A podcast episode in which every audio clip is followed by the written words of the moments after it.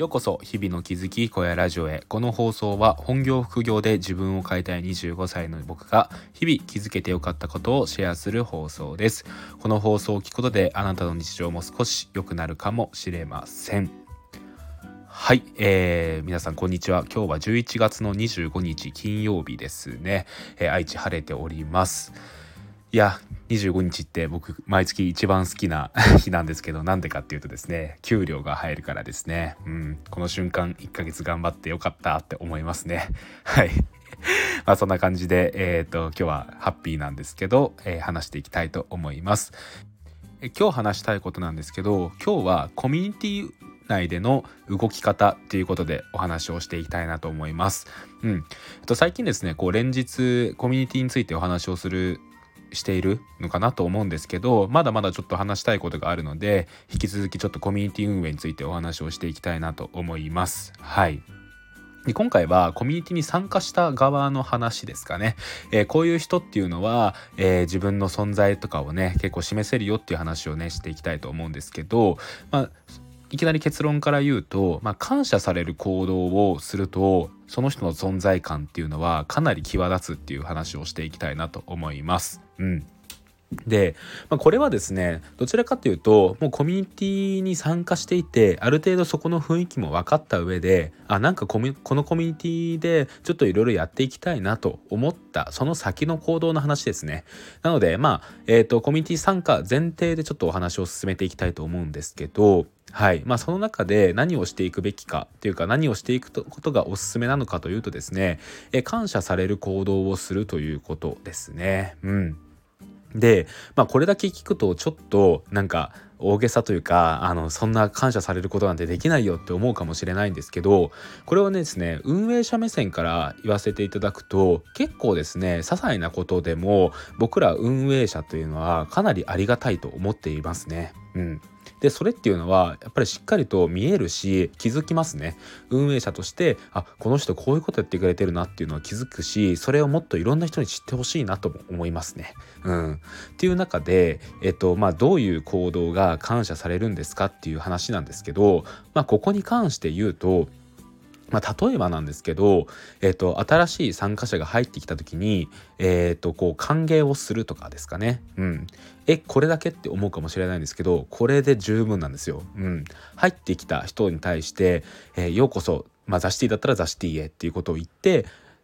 雑談はこの部屋でやってるのでよろしければこちら覗いてみてくださいねみたいな案内をするえこれもですね十分ですね僕としてはありがたいなと思います。うん、これもね一つ感謝される行動だとは思いますね。で他にもですけど他に言うのであればそうですね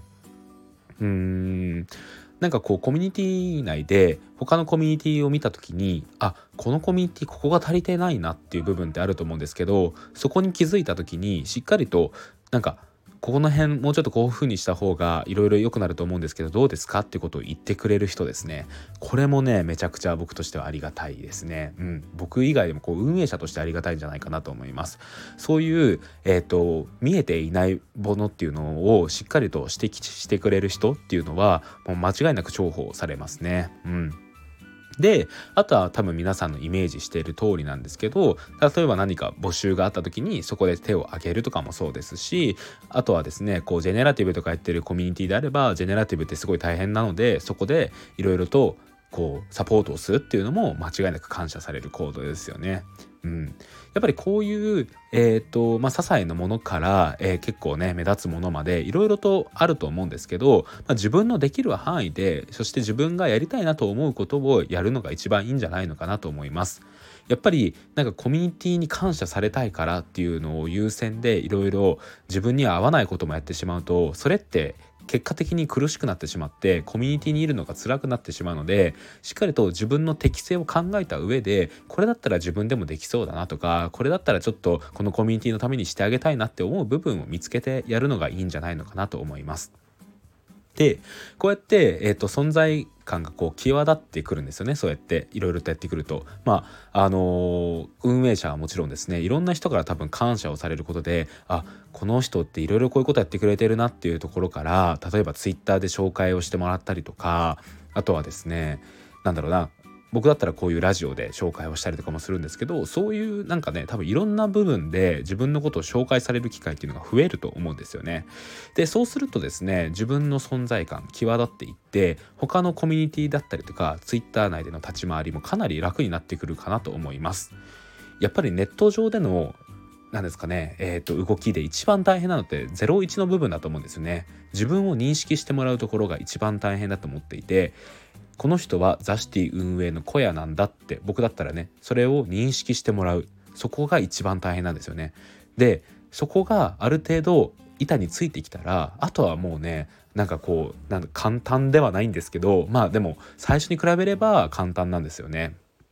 やっぱり他のコミュニティに行っても「あ小屋さんなんですね」とかで「ザシティ運営されてますよね」っていう風になりますしツイッター上でも「あザシティの小屋さんですよね」ってなるんですよね。でこれは、えっと、自分が運営だからという話じゃなくて運営じゃなくてもそのコミュニティで存在感を、えー、放っていればですねなんか他のコミュニティに行った時に「ああのコミュニティでこういうことやられてましたよね」っていう話になりますし他にも例えばツイッター上でも「ああの人ってあこういうことやってましたよねみたいな、うん、そういう風になっていくんですよね。でそうやって自分を知られていくと結果的にはそうですねなんかこう自分のなんだろうないろいろこれから挑戦することとかもやりやすくなっていくんじゃないのかなっていうことを思います。うん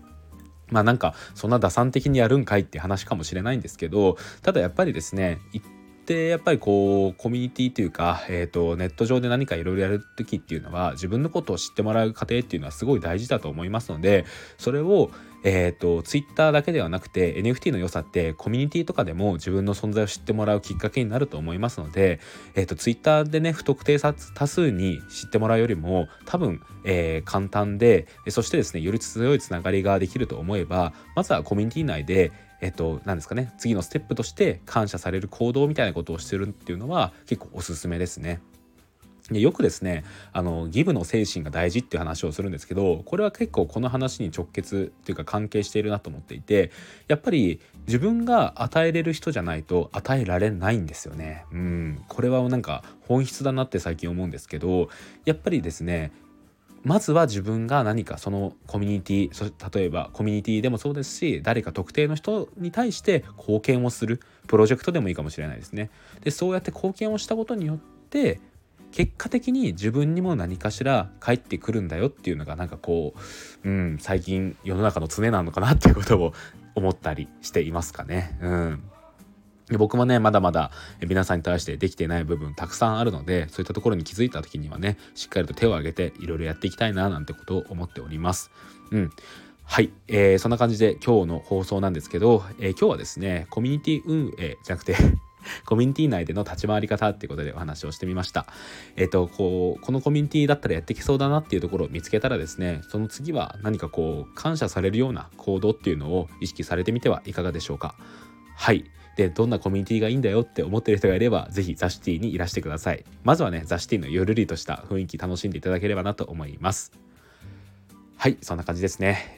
えっと、最後に1点告知させてください。えっと、僕はですね、NFT コンパスという NFT の、